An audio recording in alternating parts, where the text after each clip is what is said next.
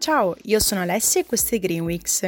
Ogni domenica scegliamo per voi e vi raccontiamo le notizie più rilevanti che girano attorno a politica, ambiente società e sostenibilità.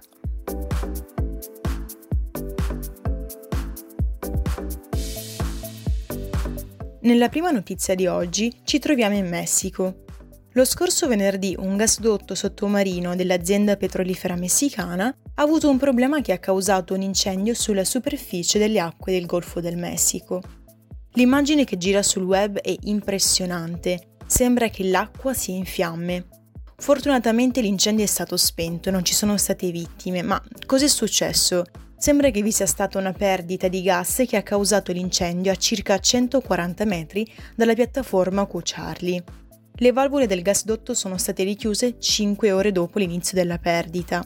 Secondo un primo rapporto è possibile che tutto fosse iniziato con un temporale che ha danneggiato i macchinari. Per il momento non è chiaro se vi siano stati danni ambientali a causa della perdita di gas in acqua. Noi ci auguriamo di no, ma comunque vi terremo aggiornati.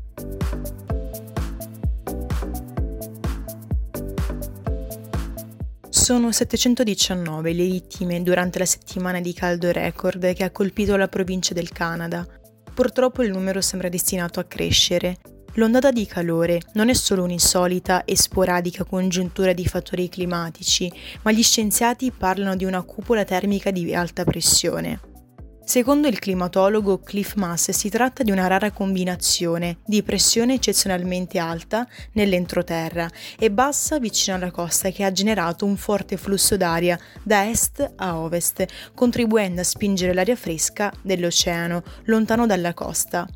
Un altro problema sono gli incendi boschivi che stanno devastando il Canada occidentale, in gran parte scatenati dai fulmini il governo ha deciso di inviare aerei militari per aiutare i pompieri a contenere le fiamme.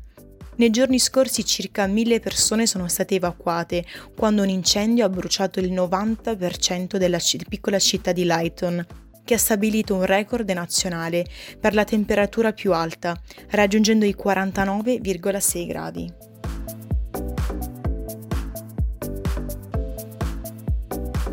Per la terza notizia ci spostiamo in Sudafrica, a Tembisa precisamente, il primo stato in cui sarà costruito il primo campo di calcio con sacchetti riciclati di patatine. Il progetto arriva infatti dal colosso degli snack salati, Lace. Il programma si chiama Replay ed è stato concepito con il produttore di campi di gioco artificiali sostenibili, Greenfield. Come funzionerà? I sacchetti vuoti verranno raccolti e ripuliti, collaborando con aziende locali di riciclaggio e rifiuti, poi lavati, sminuzzati, infine mescolati con la gomma per convertire il materiale ottenuto in palline che andranno a formare uno strato denominato Ecosept. Questo diventerà la base per un tappeto di erba sintetica.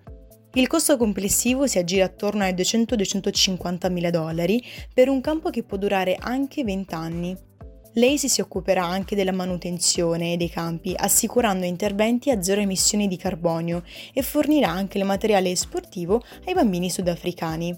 I primi passi del progetto Replay sono stati mossi tra il 2017 e il 2018, con la costruzione di tre terreni di gioco nel campo profughi di Zaatari, in Giordania.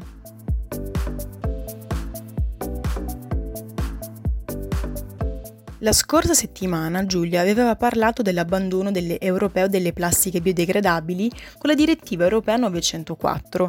Questa settimana invece ci troviamo davanti all'addio della plastica usa e getta della Nuova Zelanda. I dati sono molto preoccupanti, infatti un cittadino neozelandese medio produce 159 grammi di rifiuti in plastica al giorno, uno dei dati più elevati al mondo. Si inizierà nel 2022 con i vassoi per la carne in PVC, il packaging per alimenti e bevande in polistirolo espanso e quello in polistirolo per le pietanze da asporto, le plastiche oxodegradabili, i miscelatori per bibite e i cotton fioc.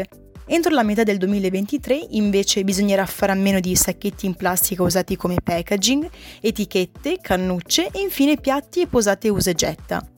Nel 2025 verrà poi bandito qualsiasi altro contenitore per alimenti e bevande in polistirolo e PVC, inclusi per esempio i vasetti degli yogurt.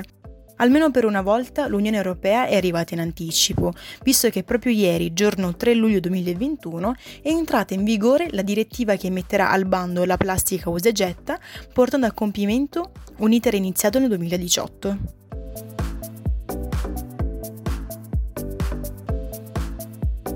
Vi ringraziamo per averci ascoltate. Vi ricordiamo l'appuntamento a domenica prossima. Ciao!